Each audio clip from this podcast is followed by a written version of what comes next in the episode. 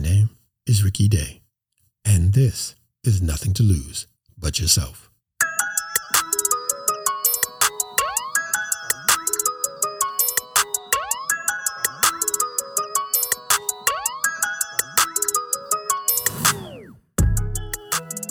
What's going on, everybody? I hope you are having an amazing day wherever it is that you are, whatever it is you're doing. I hope you are enjoying it. Once again, my name is Ricky Day, and welcome to the podcast. This is Nothing to Lose But Yourself, a little podcast that uh, tries to make the world a better place, one conversation at a time. If you are new to the podcast, listening for the first time, I want to uh, invite you to subscribe if you haven't done so already. Also, want to invite you to follow us on social media. It's nothing to lose but yourself on Instagram and on Twitter. And if you want to follow me personally and directly, it's Ricky Day, R I C K Y D A Y on Instagram and Twitter as well. Also, I want to do uh, a couple of things. Uh, first of all, I want to thank the Black Podcasting Awards for nominating us for Black Podcast of the Year in our very first season. You guys, I had this idea late last year, launched it this year from the bedroom in my apartment and it's gone around the world and it's built a big audience. And we got nominated for black podcast of the year in our first season. I don't take that lightly. Even though we didn't take the prize home i feel grateful and i feel very much like a winner just for being uh, acknowledged and just for the fact that people are listening and you guys are being blessed by these conversations so thank you to each and every one of you and one last thing it would be amazing if you go to apple podcast and you write a positive review for the podcast and you rate the podcast because those ratings, those reviews help us to reach other people and expose everybody else to these amazing conversations with these uh, wonderful, wonderful guests. So I thank you guys in advance for working with me and doing that. All right. I'm mm-hmm. excited about this episode today because I am talking not only to an icon in the making, but I'm talking to a friend, somebody who I love dearly, I love like family. Who am I talking about? I'm talking about the first black curve model to appear on the pages of American Vogue. Her name is Precious Lee. She's a model, she's an actress, an actress and an activist, and she is a dear friend. We're going to talk about her life and her career thus far, what's next for her, and how her faith and her love of herself has fueled her journey so far. So, without further ado, sit back, relax, grab that cup of coffee, that glass of wine, your herbal refreshment, your piece of pie, whatever it is you do when you're listening. Go ahead and get comfortable, get situated, and get into it. This is my conversation with actress and model and writer and activist and friend Precious Lee. I hope you enjoy it.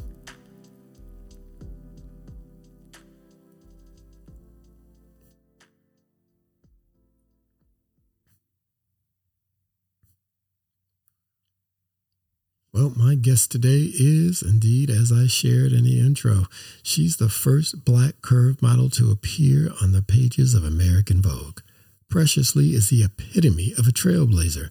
She's a fierce advocate for race and size diversity across fashion, television, and film. She also continues to transform the industry through her work as a model, an actress, a writer, and an activist. After going to an open call with a friend, Precious launched her modeling career in Atlanta, Georgia at the age of 18 years old. Since then, Precious' career has skyrocketed. She's walked the runway in both New York and Milan fashion weeks with brands like Versace and Michael Kors.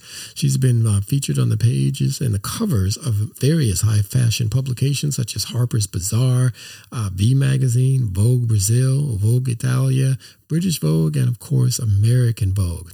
She's also been shot by Love Magazine, Essence, Paper, and M. Le Monde, just to name a few. Obviously, she has worked with some of the world's most notable photographers in the industry, including Steven Meisel, Cass Bird, Mert and Marcus, uh, Ethan James Green, and Jurgen Teller, just to name a few. She's been featured in campaigns for luxury brands. She's also uh, partnered with the luxury brand Fleur du Mal to bring uh, size inclusivity to luxury lingerie. Uh, it's unprecedented God in it, and it's only the beginning, as part of her quote about that. But listen, enough of me talking, you guys. I want to bring her to the microphone in the studio to share her story with us and have a great conversation with my friend and my little sister, the legendary and iconic Precious Lee. P. Lee, what's going on, Ma? How are you? Hi, Ricky. I'm so good. So happy to see you and finally be here with you. Through all the drama to get here, we're here. Listen, you're a big, big star. You're a supermodel now. You got a busy schedule. It's not easy. I, I appreciate it. I'm just glad to see you as well. Uh, and glad to finally be able to have this conversation with you. Welcome to the podcast. Um, before we dive in, a couple of things. Happy birthday. Thank you. How was it? I think you did something um, special for your birthday this year, did you not? Oh, you know, just a little party at the Met. Um, it was really cool this year. My first Met ever fell on my birthday, September 13th, which, as you know, you know, the Met Ball usually happens the first Monday in May. Right. But because of COVID and because of, you know, everything that's happened, they changed the date. And the the fact that it fell on my birthday just felt super aligned and in tune with like the other things that feel super aligned that are happening in my life and in my career. So it was really special. Cause you know me, I'm very low key on my birthday. I like disappear and shop alone. Right. And then I'll have maybe a dinner. But this was something that really kind of like put me, you know, out there. And it was really lovely. The energy was so great inside. Um, I had this crazy, mega, amazing piece of art of a dress on. And I had an all black and glam team. And it was just super special to be so like collaborative with everyone involved in making the moment happen. Which, you know, as a Virgo, you like to be over everything. So, you know, I'm happy I have such a good team to work with and you do all of that preparation for that moment, that night that just feels so fast. Mm-hmm. Um, but it was a cool birthday party. I'll tell you that much. It was so much like love and so many people and all the screaming and the people that like assemble to watch the red carpet and stuff. It's just also, you know, mega. And I think everybody was excited to start to come back into like the groove of things and see people that you haven't seen in a while. That's amazing. It's really good to hear too. And I'm, I'm so proud of you. I'm so happy for you watching all the success I'm sitting here in my podcast studio, y'all. That is the former bedroom of Precious Lee when she was my roommate. As a matter of fact, we should probably give people a little bit of context about how familiar we're going to be as we have this conversation because we have a relationship that I don't have with any of the other guests you guys have met on the podcast. P, you want to share a little bit of that story? Oh my goodness. What the whole part? No, just a little bit of it. we have a limited amount of time to have this conversation. We want to get into some of the deep stuff, but you know, I need people to have some context. Well, I moved to New York. Um, and when I first moved to New York, I lived in a model's apartment. Drama, could not deal with it. it was very real world meets I don't know, Bad Girls Club. It was just kind of a mess. And it was just like, I wasn't used to that coming from Atlanta and I wasn't able to work. And I, it was an incident that happened. Someone stole my vintage Chanel bag and I was done with it. And I had a friend that lived in Harlem and um, he knew I was going to leave. I was like, I'm leaving. I just can't deal with it. He's like, no, let me see. We have extra room. And fast forward it was Mr. Ricky Day's apartment, and I lived there for what two years? Yeah, at least two. Yeah, two years, and that was like the first two years of my New York experience. So for me, it just felt like such home, like a home base. Every time I came from, you know, in the city doing all the crazy castings, and when I first started, I was on a different grind, and um, it just was always so I felt so fortunate to have such a warm home and I'll be able to like, you know, decompress and and every time we would talk about things and flesh things out and like you would know what happened like oh i have this big casting. I'm preparing for this. And it just always was like more than I bargained for of having in New York when I first moved there. I, you know, I thought I was going to be surrounded by a bunch of models. And I'm just so happy I didn't have to do that. And I grew so much out of that experience. And you knew so much of like the beginning of my, you know, career and how hard it was for me in the beginning, all the changes. And it's been, it's been a while. Yeah, it's been a long time, and it was my pleasure. It was it was a great opportunity for me to be able to make a home for you and uh, help you and be ear as you were trying to navigate those early days. And indeed, she is telling the truth. It looks fun and glamorous now, but even now, first of all, it's much more work than everybody imagines it to be. Uh, but secondly, in the beginning, it was far less glamorous and a lot more work and a lot more stressful than people um, understand. And so it's been really gratifying to watch you navigate all that and, and kind of be your authentic self the entire time and push and fight for what you deserve and watch it come to fruition. It's just really amazing. So um, thank you for sharing. You were a better roommate than any model could have ever been. I had no problems with the rent, no problems with the drama that comes along with those crazy roommates. And I don't know, I just felt like it helped mature me so much and you know, just really like a special moment for me. So I'm happy to see how you've transformed and to see your journey because I was there at the beginning of a new phase for you, which is also was so amazing to see and to continue to see how you like transform this these mini therapy sessions that you give everyone that you know into a platform like this. It's like I just want people to know this is like nothing new, you know, for you to like we're just putting it in one space. But this is something you always do with everybody you know and that you care about. And um, I always remember telling you, and we need to get you set you up because the way that couch would get like have the sessions of so many different people that were like coming through and like lost or you know overexcited and you had to like humble them it's just so many amazing things i think that you've been doing in this space that is now you finally got to this space and you're you're creating this for people to see but this is something that i know is so natural for you and I can't believe about that. Yeah, thank you, Precious. And you absolutely, she's being humble about that. She was one of the first people, her and my friend Yvonne Victor, the first two people who uh, spoke it. They're like, I don't know what you're doing, but you need to have a show. Uh, and you know, it's hard when you're living a thing. You don't experience it the way other people experience it. But you're right; it was very much a therapy sofa here. I'm always giving people advice or helping guide them down their journey, and uh, it's part of my gift in the world. So I'm happy to be able to do it. And but more importantly, I'm happy to see people act on that wisdom, act on those things that they discover about themselves and, and make their dreams come true as, as you have done.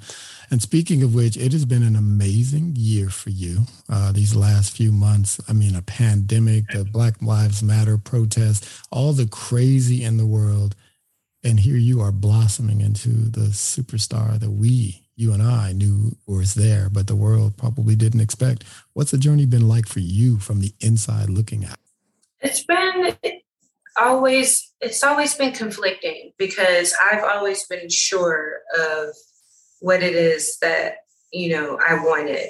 And I've always been focused on that. But then it's not even about me preparing myself for the journey more so than me acclimating to like different parts of the journey and like what other people would contribute to the journey. And understanding that everyone like no one has autonomy over you know the way i decide to move in my life and meaning agencies agents um, directors casting directors designers. I just realized early on that it was important for me to stay focused on what it was that was most important to me and it was to really break through this mold of a small small vision of what black african american women look like in fashion and then especially um, you know not just being african american but also being a non-traditional size model being a size 14 um, model which the average size woman in america is a size 14 but that did not translate into the fashion realm. And so everything that i was doing was pretty much like the first time.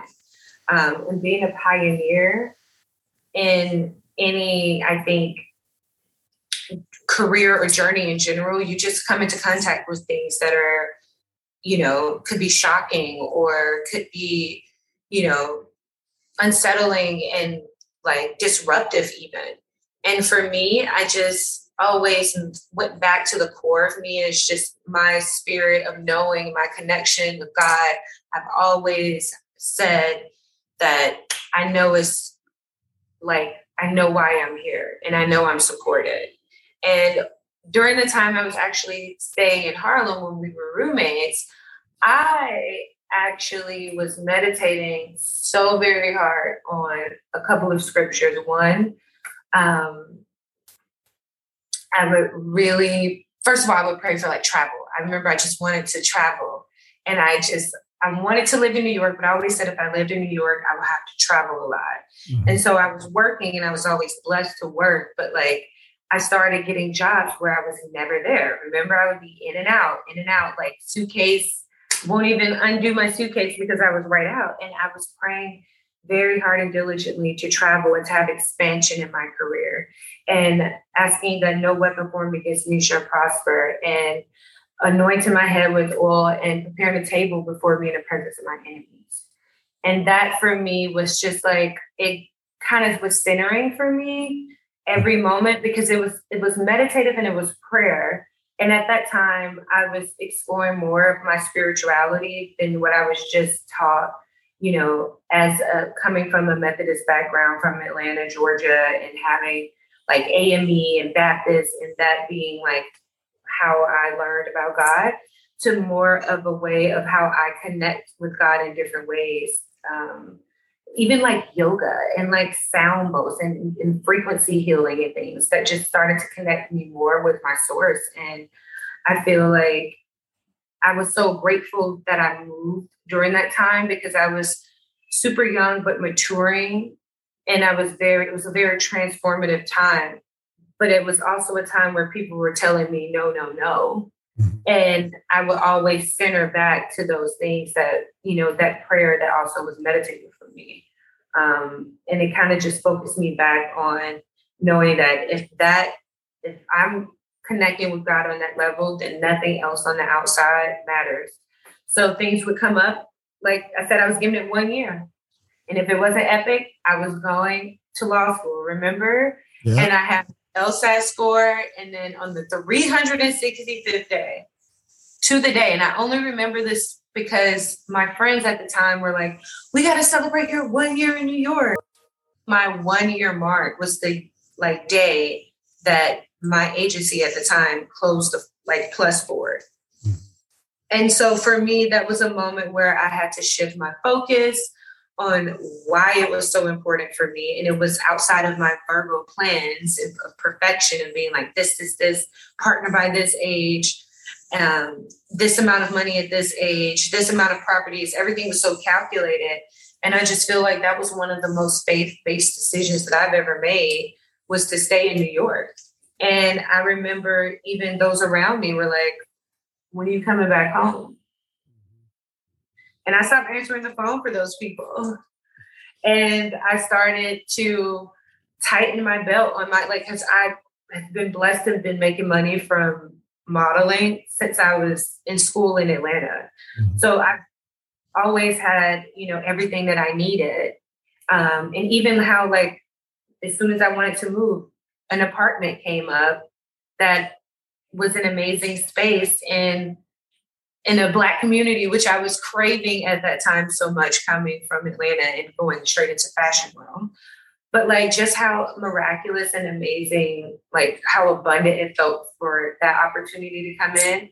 I really stayed on that wave and I continued to lean into the positive side of things because there was a lot of negativity happening, um, being the first at so many different things. So the journey inside has been, you know, it's kind of been like I'm in this in this shield in this globe and I'm going through and I see all of these disasters and things happening around me, like fire, like things just going on. And I'm just being guided straight through. Mm-hmm. And it's like, it's gotten so close so many different times to where it's like, sure.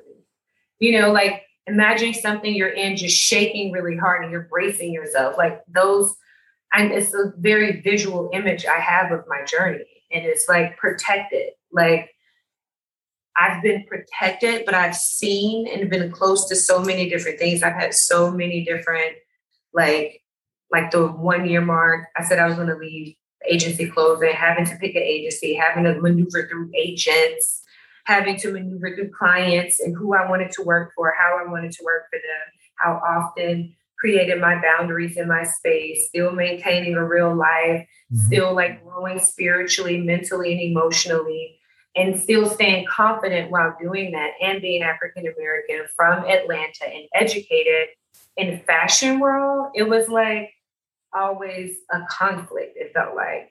But I've always felt like I had all the tools. That's the thing. I've always felt like I've dealt with some things that I may not have felt like I necessarily needed to, but I've never felt unprepared or I've never felt incapable. I just, I felt angry. I felt stifled. I felt underestimated, but I never felt I couldn't do it. It was always a matter of time kind of that perfect uh, storm of confidence meets faith, would you say? I just know that throughout it all, I just think about how indomitable my spirit has been through all of this stuff. Because so many, everything in the industry, especially when I came in, it was set up against me. Like nobody was checking for black girls really, skinny or not. You know, being from Atlanta, you know, I have no connection to any nepotism in the industry. I don't have any hookups. Right, that part. You know, that's an interesting point you make. But would you say that despite not having those hookups, not having the nepotism, that you feel protected, that you've been perfect, protected and covered throughout your journey? It's weird because I, I'm way more, I think, spiritually expanded than I was since, you know, we were spending more time with each other and at the same time, I feel like those were things I already felt and knew. I'm just expressing them and practicing them more and being more vocal and they're more integrated in my life. It was like a time of integrating, I feel like. Mm-hmm. It was like applying all of this knowledge and all of this intuition and all of these, you know, downloads into like actual living. And I remember I used to always say, I want to write a book called Quarter Life Crisis and I just remember like thinking about like being at like just getting into your 20s and like, you know, I started modeling as a teenager and to like grow as a woman in that. But then like it was like I've always I've been a model, but it was kind of like I don't consider being full time until I moved to New York. Right. And so moving into New York and then, you know, handling that alone was the whole thing. But then also, you know, still growing as a young woman and, you know, learning how to become a woman in New York in fashion when everybody is telling me that this is the last thing they're trying. Right.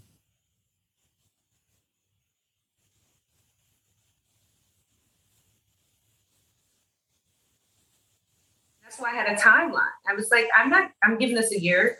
And if it's not epic, I'm out.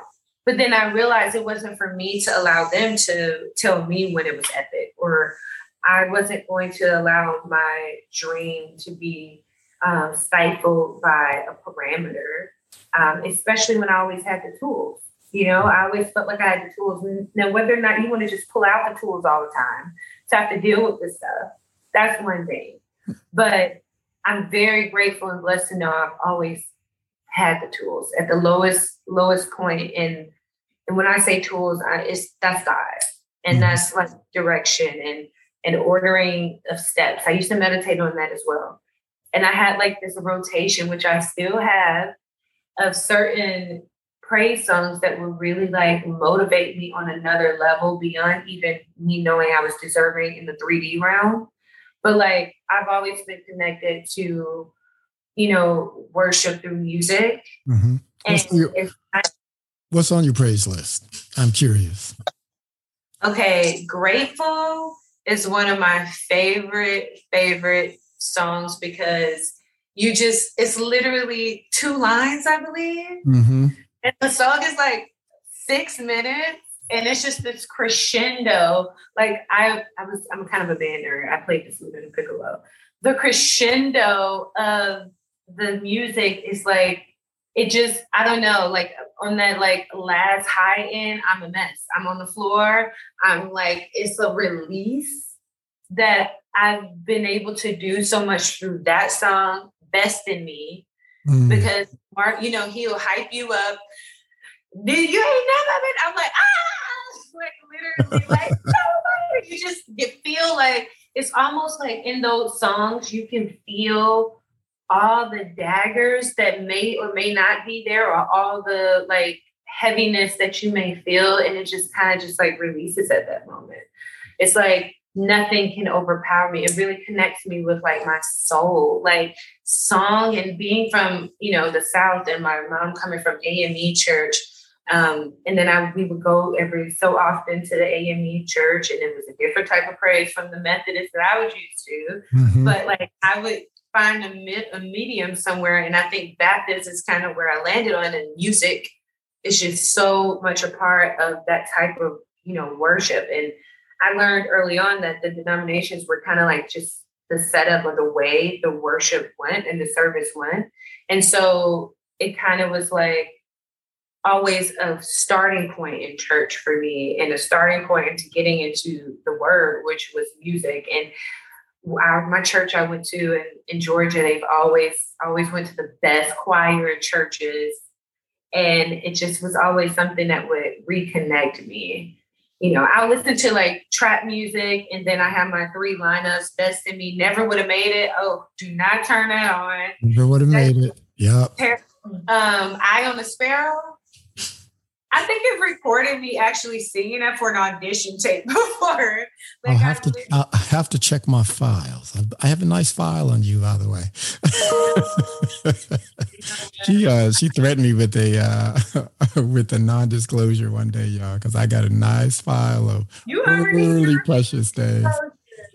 But uh no, it's it's it's, it's start calling you. They already know you're not it's amazing though to watch the journey and, and it's really gratifying and, and, beautiful to know that you understand and you're grateful for all the protection that god has provided and and, and your resources that you have inside you to call upon um, i can tell the fact that you absolutely had a strong sense of who you wanted to be and how you wanted to move through this. And you knew the industry had certain rules, but you were going to do things in a way that worked for you and for us as a people. And I respect that along the way, watching you do that. Uh, and I know it was challenging because you're going to get pushed back and people have a way of doing things. And they don't only, they don't always have nefarious uh, goals in mind. They just have a way of doing things that they think it needs to be done. And it takes somebody uh, who's strong and who they are and understanding the rest of the world to kind of show uh, people a different way to do things sometime.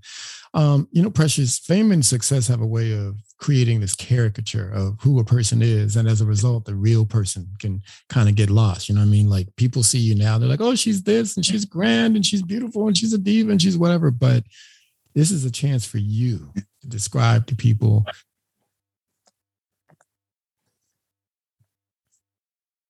Hmm.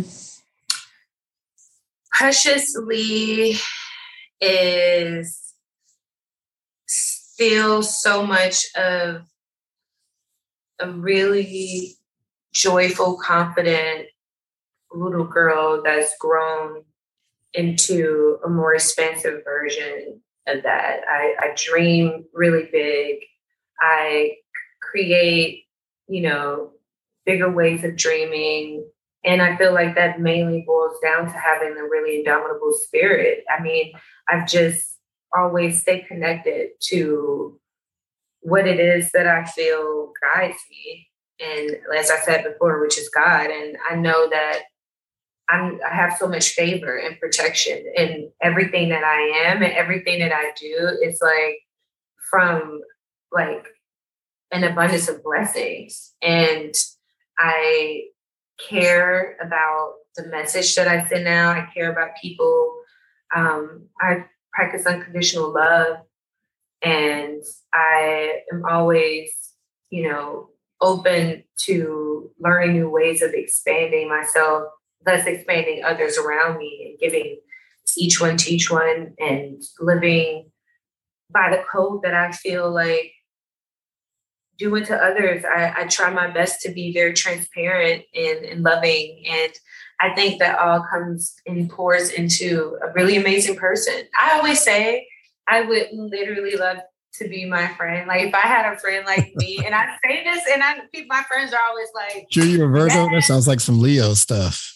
Well, that's my rising and my Venus. We talked this, which is true though, and I say that confidently because there's not anybody that I love and is connected to me that can't call me and ask me for anything. I just I when I love, I even if I don't even know you, anybody around me, I always give my best to. If it's something that I can do or give or talk, like teach or I don't know, I'm always wanting to learn more about how I can help others and how I can uplift other people. And it's really always been important to me, even since I was a kid. You know, when I was, you could not pick on anybody around me. Right. Like I've just always been an advocate, whatever, which is what I really realized. And it was like before I even knew what that meant, mm-hmm. I never like seeing people in pain. And so I kind of wrapped my like life around that idea of just like creating, you know, more space in this particular industry and as an actress as well I've decided to focus on like the, the media and image and how you know we're portrayed and how to expand people's minds with that because that trickles down to how you treat your neighbor, how you treat you know the kid going to a new middle school is going to be affected by what magazine covers they see, believe it or not. Yeah. You know, those things are very important. And I know they're very important because I remember being a kid and mm-hmm. having those, you know, those different, those very marginalized views of what was what. Right. And I'm just so grateful to like do something I actually love to do and have that create a better, a bigger world for someone else to live in. Because at the end of the day, I'm grateful to work with amazing designers and take pictures and travel. But if I wasn't a like a, a curvy model, a non-traditional size model, or something, if I wasn't pushing the conversation forward, mm-hmm. I'm not quite sure, you know, what exactly I would be doing. But I always only wanted to do something to expand the thoughts and minds of other of people and how other people are treated. So whether I was going to be a lawyer that dealt with, you know, sports and entertainment, I wanted to work with talented people that could help them focus on their talent instead of worrying about you know, being sharp or being mistreated. Mm-hmm. And just kind of shifted that and, and, and doing that in fashion. And I'm just so grateful that people are connected to it. To get one message on Instagram from the kid saying they're inspired by me on the runway, honestly, that is more than I could have asked for before. Because that's why I came here and that's what I wanted to do. Yeah, it's amazing to watch you be so consistent in your in your presentation of who you are as an individual, who you are as a human being, and, and as a young black woman. You know, um, to to that end, though, you know, I've got a few other famous friends, and I'm not going to name drop, uh, but people that I knew before they were quote unquote famous. And one thing that seems to be true for most of them is that they attempt, you know, to stay the same person as you've been very good at. You know, you've been there for other friends of ours that I know. You're there for me. I mean, you're on the podcast. You don't have to be. You could easily credibly claim you're too busy, too big, to whatever to do it, but you're still here. You're still the same precious. You may have a different schedule, different lifestyle, but you're still precious. Um, and I know most of them have attempted to stay the same person. But what happens quite often is somewhere along the line, the people around them start to change how they interact with you. And then somehow that famous person gets accused of being the one that changed. Now, I'm sure it's an individual thing, and some people really do change, but most of the people I know, they haven't really changed, but the people around them changed.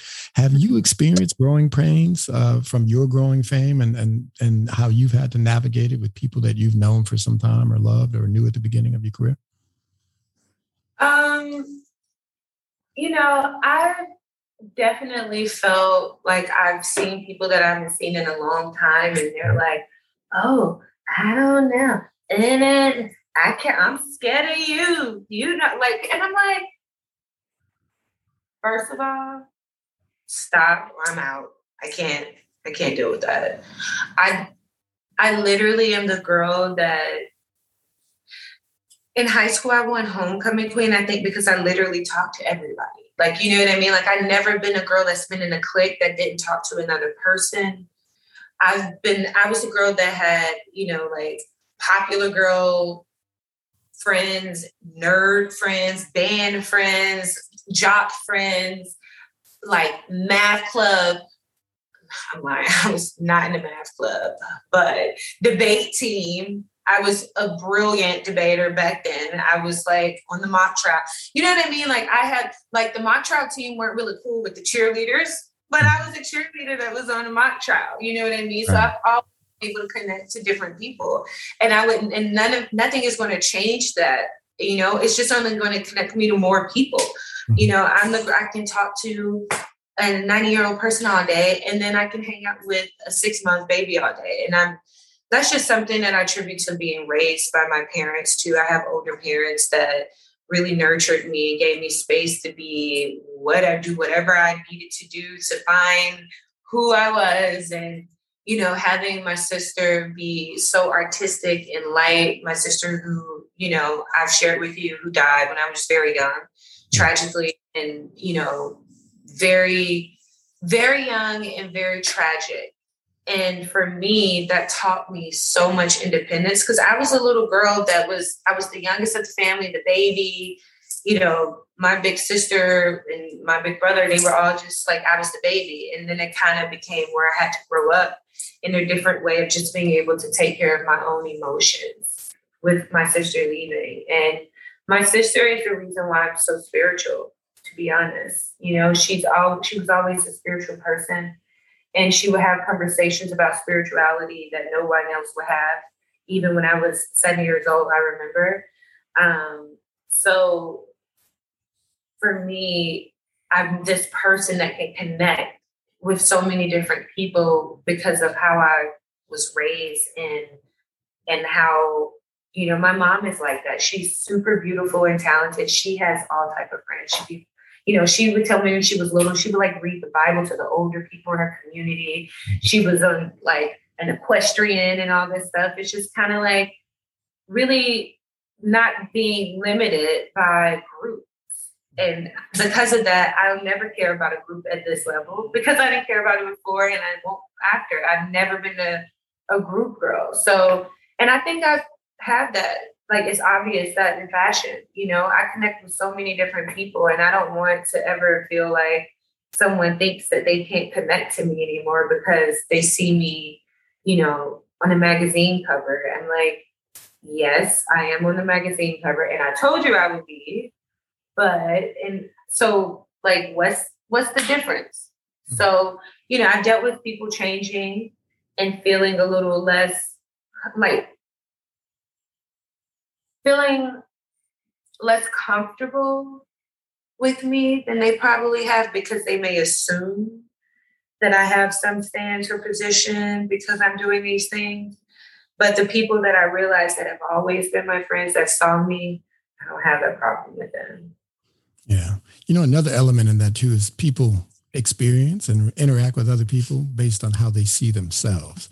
So, you know, if you love and embrace your authentic self, if you're comfortable in who you are, then you can move in rooms and, and interact with other people uh, as equals because you perceive yourself to be that way. If you perceive that you may not be their equal anymore or something shifted, then you're going to start to interact differently. Like, I love you. I'm proud of you, but I'm not going to interact with you any different than you were before because I'm me. I'm still my Leo bomb self. So, you know what I mean? Like that part of part of it comes from that too. You mentioned your parents. They are two y'all listening. Those parents of hers are two of the most amazing and wonderful people I've met. They're both beautiful. They're both uh, creative. They're both really kind and generous people and very interesting people as well. And I love them both.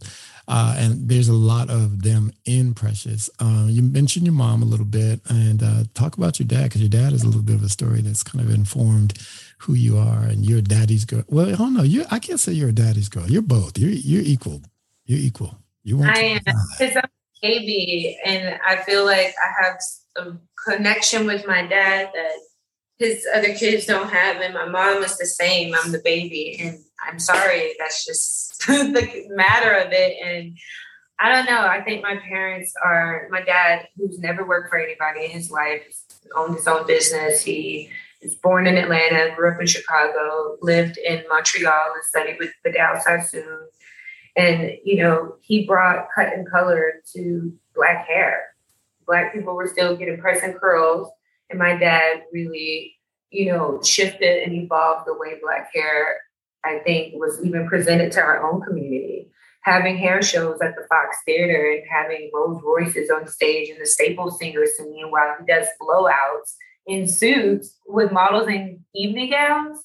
Like that's was my dad's day job. Like that's what he did. And he had two cosmetology schools. He had a limousine service, and he's and there. People don't know my dad is a very amazing drawer. He can draw and paint, and like he's an artist. He can make sketches. He made the logo for the salon and a couple of the um, the different artwork. And he's just a really creative person that dedicated his life to being creative. And he gets up and creates every day. Um, he named me Precious. Um, he's the reason why I have Temptations as Godfathers.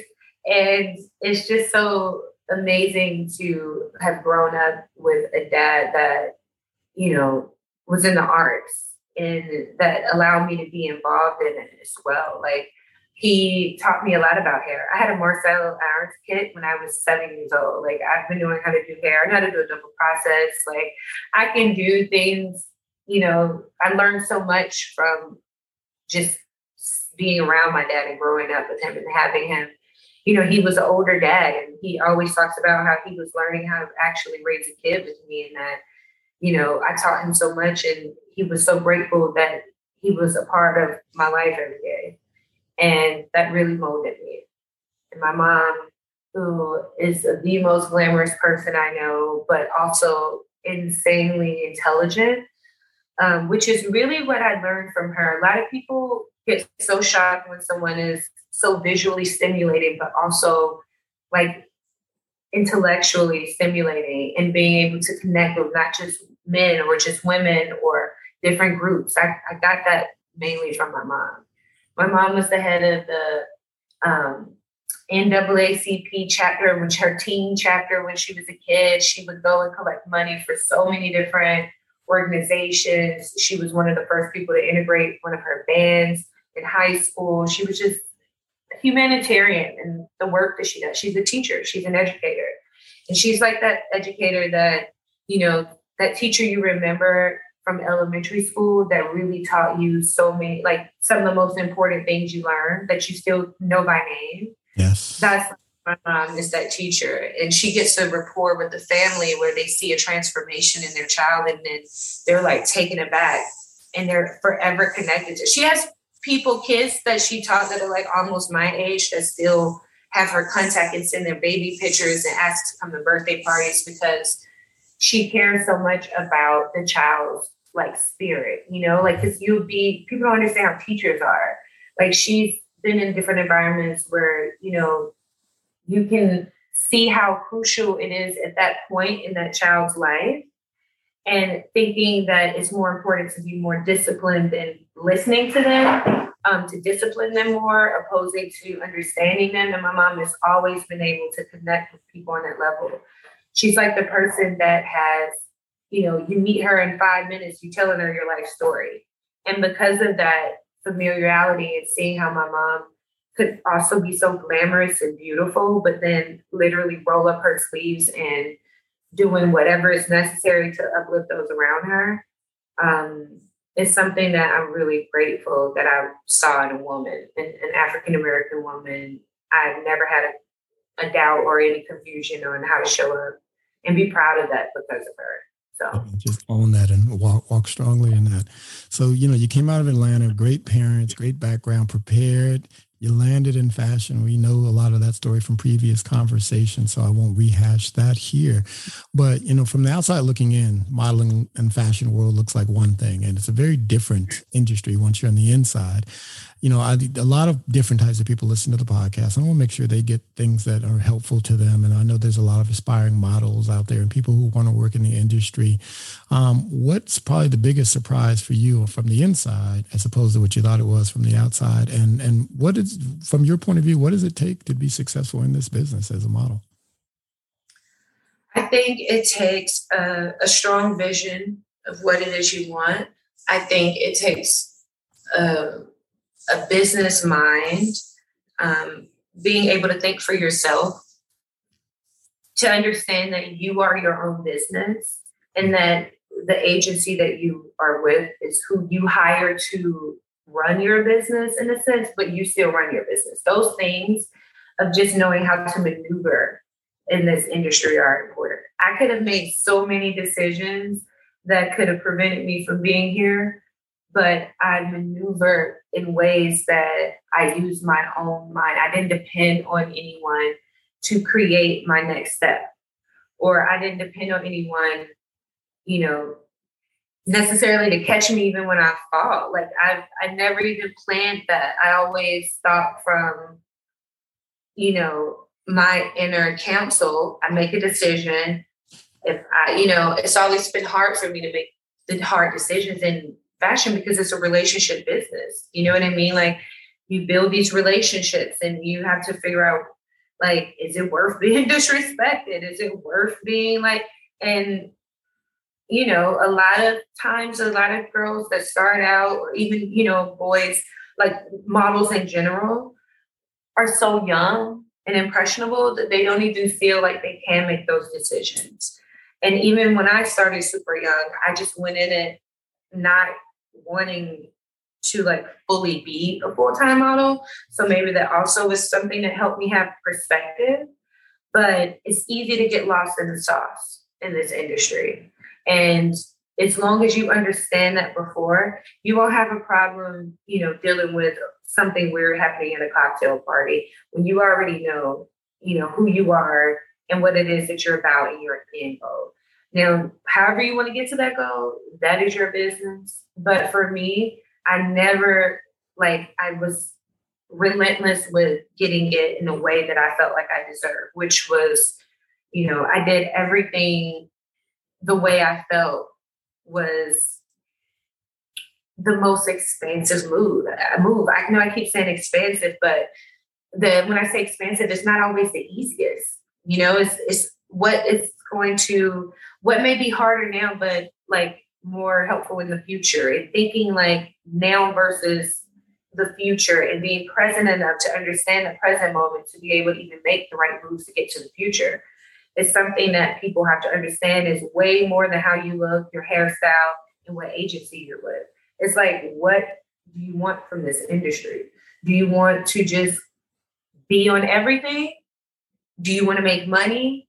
Do you want to have a voice and champion something? Because I could have very well just acted like I was big and black and just, you know, I just want to be a model. And but that was never an option for me.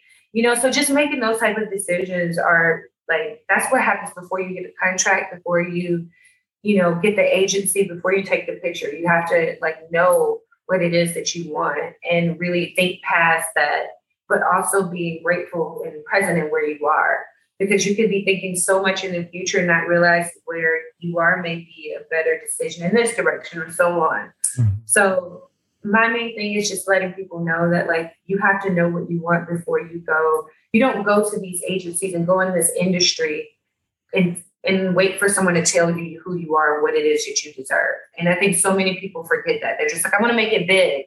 But like, what does that actually mean? How does that look for you? Having visualizations. I do a lot of visualization in my meditation. And I definitely see myself in my like goal places, you know, and that's real. And because when you have so much noise around you, you need different ways of connecting to that goal. It's not just one way. You have to pray, you have to meditate, you have to visualize, you have to take care of your body, you have to like make sure you're still giving and being able to give and receive love. There's just so many different things that are compromised to being a whole person in this industry that it takes time to get to or acclimate to. But the people that I know that are successful and happy here, you know, they're not the people that are making decisions based on everyone around them. They're they're coming from a stronger channel. It's a stronger signal than just trying to be temperamental and getting quick fixes. it seems to always come back to what's going on inside you, what's your inner life and what's your sense of self. I mean, Kyle Hagler, when he was on the podcast and we talked, uh, he talked about what he looks for in models and who he thinks can be successful. And he's like, it's so much more than a look or a walk or any of those things. It's really that person that I can bring and invite to a dinner party and they can sit there and people gravitate to them because there's something emerging from them that makes them undeniable, that makes people want to look at them, want to interact with them, want to be with them, want to talk to them, want to work with them. Uh, and I think that's a lot of also what you know you're talking about. It also is it's transactional by nature. So it's like, what are you bringing to the table? Have you done the work to to to know your angles and know your poses? Have you done the work to show up on set healthy and skin's clear and clean because you didn't party for the last two weeks and, and break yourself down? You've got to bring something to the table and offer something in addition to the things that you'd like to get out of it yourself. Would you say that's true as well? Absolutely. I mean, I think that being prepared is not just being on time. Being prepared is just, you know, making sure you spend time in in that space uh, mentally and emotionally of where you want to be, and that is, you know, picking sleep over a party. You know how many parties that I slipped out of and then told people I was leaving because I knew that they'd be like, "No, stay," and I would. I've I actually think I did a really good job when I first moved to New York in partying and playing, like working, because I never missed a flight because I was late or something like that. Like I would get out of Dodge. I would like party and I would do what I needed to do, but I'd make sure I get enough sleep to go to this casting or something. I'll get to the job and get through the job. And then, you know, a lot of people careers have like didn't do as well, or they never took off because they chose a social life, you know, that was more turned yeah. than than focusing on their craft. I mean, remember like there was this website where you could find photographers. I set up a photographer like every two weeks. I was doing a shoot, finding a photographer to test. My agents were like, you don't need to test. And I'm like, nope, I'm testing And Every time those pictures would end up in my portfolio, stuff like that. Yeah you can't teach a model that stuff. Like that stuff that I knew. I was like, these people are shooting me this way all the time. And then they're always putting it in this way. And I want to do this stuff, but they're only showing them this stuff. So I'm gonna go show them that I can do this stuff. So let me find out who wants to do this. Are they a real person? Is this safe? Let me tell people where I'm going. I'm going to do my own hair and makeup. And like, I would literally put shoots together. Mm-hmm. Or if I had like a really cute outfit, I'd be like, Ricky, can you take these digitals as me? You remember that? Mm-hmm. Almost everybody look around me is taking a set of digitals or something. I was always thinking about different ways that I could do my part because the imagery, you know, I have a degree in mass media arts and having a concentration in public relations and just going to a HBCU and understanding the view and the skewness that it, like media may project of like what a black woman is and how she looks and how she sounds and how she how much she weighs and all of this that really was not I, that was noise for me. So i used to do work to show my range Remember, I would do a shoot with short hair, long hair, middle part, curly hair, big hair, slick back, like lingerie, like sports where I would do all of these things that models around me were not doing. People are not making their own test shoots and like mm-hmm. trying to figure out how they can make their portfolio better, like on a regular basis. So and, and show their agents that I have a little more range than you may imagine me having, and, and you got to show that. No, you were wonderful and excellent at that, and I, I applaud it. I want to leave you with this last question and get you up out of here so you can get your flight to Milan. Uh, what is your experience of this world that we're currently living in? And most importantly, what is the world that you want to see, that you want to leave for the young people coming behind us? And what do you feel like is your role in helping to create that world?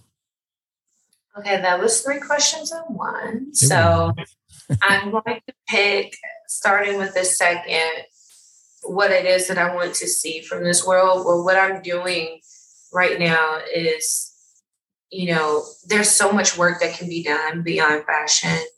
You know, the nonprofit organization that I work with, Big I really you know, this next year is very important for me to help expand and to grow that and to be able to use the things that I, you know, am doing for modeling to expand, you know, me being able to uplift people in general. It doesn't stop with just fashion, but, you know, transforming imagery, not in just this sector, but also in TV and film.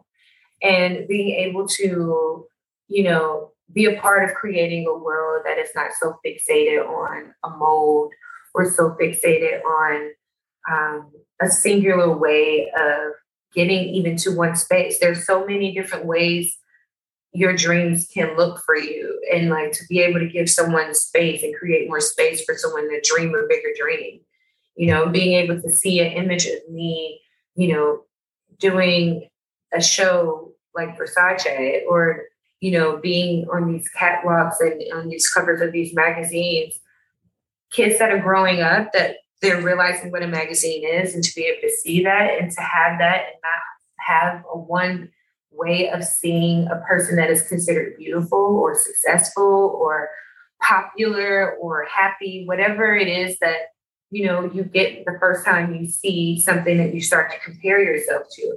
If I can help create a more expansive way of that, just like a trip to the grocery store being a little better because there's a cover with a wide range of beauty and not just a, a thin white woman. That to me is something that, that's like a little part of a huge scope of things that we can do to uplift and take these labels and this grouping off and mm-hmm. being able to create a create a world for our youth to be joyful and youthful and not concerned about things that are not going to uplift the next generation in the collective. I just think everything right now that feels singular or not uplifting, I don't think that's what this time is about. I think right now, this era in general, you know, I'm really into astrology. We're in the age of Aquarius, and I feel like just being more expansive and leaning more into the future and how you can contribute to that in different ways every day in so many sectors is important for us all to do. I don't think it's just about, you know, someone that may be on the platform that is more glamorous than others. It's about how you are to your neighbor or the, you know, a colleague at work and being able to give someone like a little more space in mm. whatever moment you're in with them so they can have more space for others is the way I think, you know, we're going to get into a more a more connected world because I feel like we're we can be so overly stimulated and and have so much access to so many different ways to compare and to you know attach yourself to negativity mm-hmm. and I just don't want to be a part of any growing negativity. And I think the only way to do that is just to dive head in into like positive transformation and and connecting and learning how other ways to connect to people and different things that you want to see uplift. And I think that's just something that we all as a whole can do and that we have access to every day, no matter our platform. And I see a future that everyone understands that. And I think everyone's a teacher and people just have to be authentic enough to connect to their students. And to authentically connect to the fact that you're also simultaneously always a student yourself. Precious, I want to thank you for joining me today. I'm glad we were able to make this happen at last. I am proud of you. I love you and I wish you the best. And I will always be praying for your safety and your success. I love you, Ricky Day. I'm so happy we finally had our time. And I just hope that with our talk and everything that I share, you know, I don't talk to everybody for a whole length of time. And it's just really important for me to um, be as transparent as possible about where I got to my community, especially, and to know that you're doing this and having this be a place to have that moment and to connect with people. I, I think it's amazing. So thank you for having me. All right. And thank you for coming. I appreciate you. Safe travels and uh, I love you. Love you. You know, y'all, we all come into this world bearing gifts, and those gifts are a hint as to what our purpose is. The thing is that many of us forget the fact that our gifts are not meant for us. They're meant to come through us and meant to be used to serve humankind. Precious came bearing gifts, and in many ways, she is our gift. She's using her passion, her intellect, her love of self as a curvy, beautiful black woman in this world to create a world in which many of us are inspired to be confident and comfortable in the bodies and the skin that we're in, and to be joyful about being human and being alive. Precious is also a reminder that our children are always watching us, taking cues from their parents and other adults around them about who to be, how to be, and what to be on this journey through life.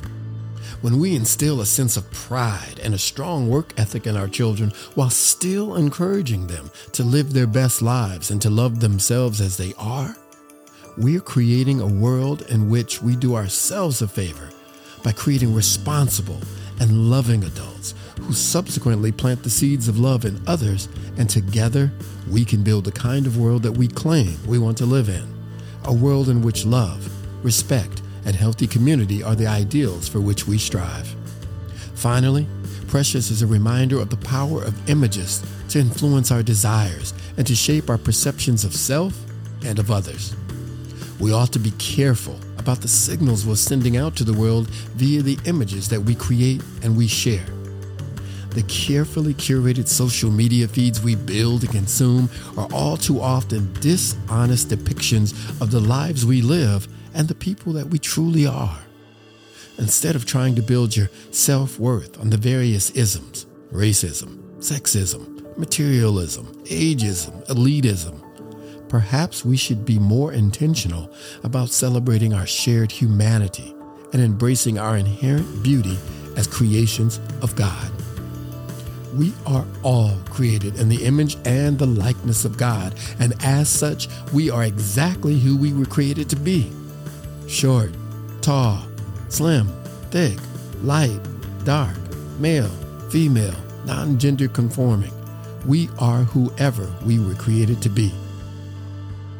I'm not saying that it's not cool to dress up or to feel good or to use a moisturizer to take good care of your skin, but I am saying if someone is telling you that you must buy this product or that product or own this brand or that brand to matter, then that person is lost and not someone you want to follow. Go deep inside. Connect with your internal GPS. What's that you say?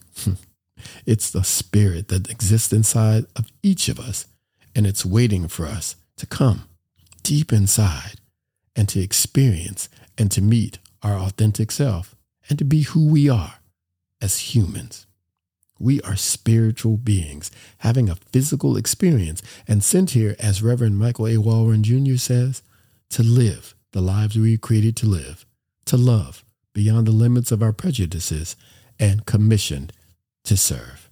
Live, love, and serve. Well, y'all, that's it for this week. I hope you enjoyed the episode. And remember, please go to social media, Instagram and Twitter, and follow us. Nothing to lose but yourself. Uh, if you want to follow me, please do that as well. Ricky Day, R I C K Y D A Y, on Instagram and Twitter. And please go rate and review the podcast positively on Apple Podcasts and wherever you listen to your podcast. Until next week, yo, go out there, look in that mirror Get to know yourself and love yourself, embrace yourself, and go out and be positive. Have a good conversation, a good interaction with another human being, preferably a stranger, and do your little part, y'all, to change this world one conversation at a time. I love you. Have a good week.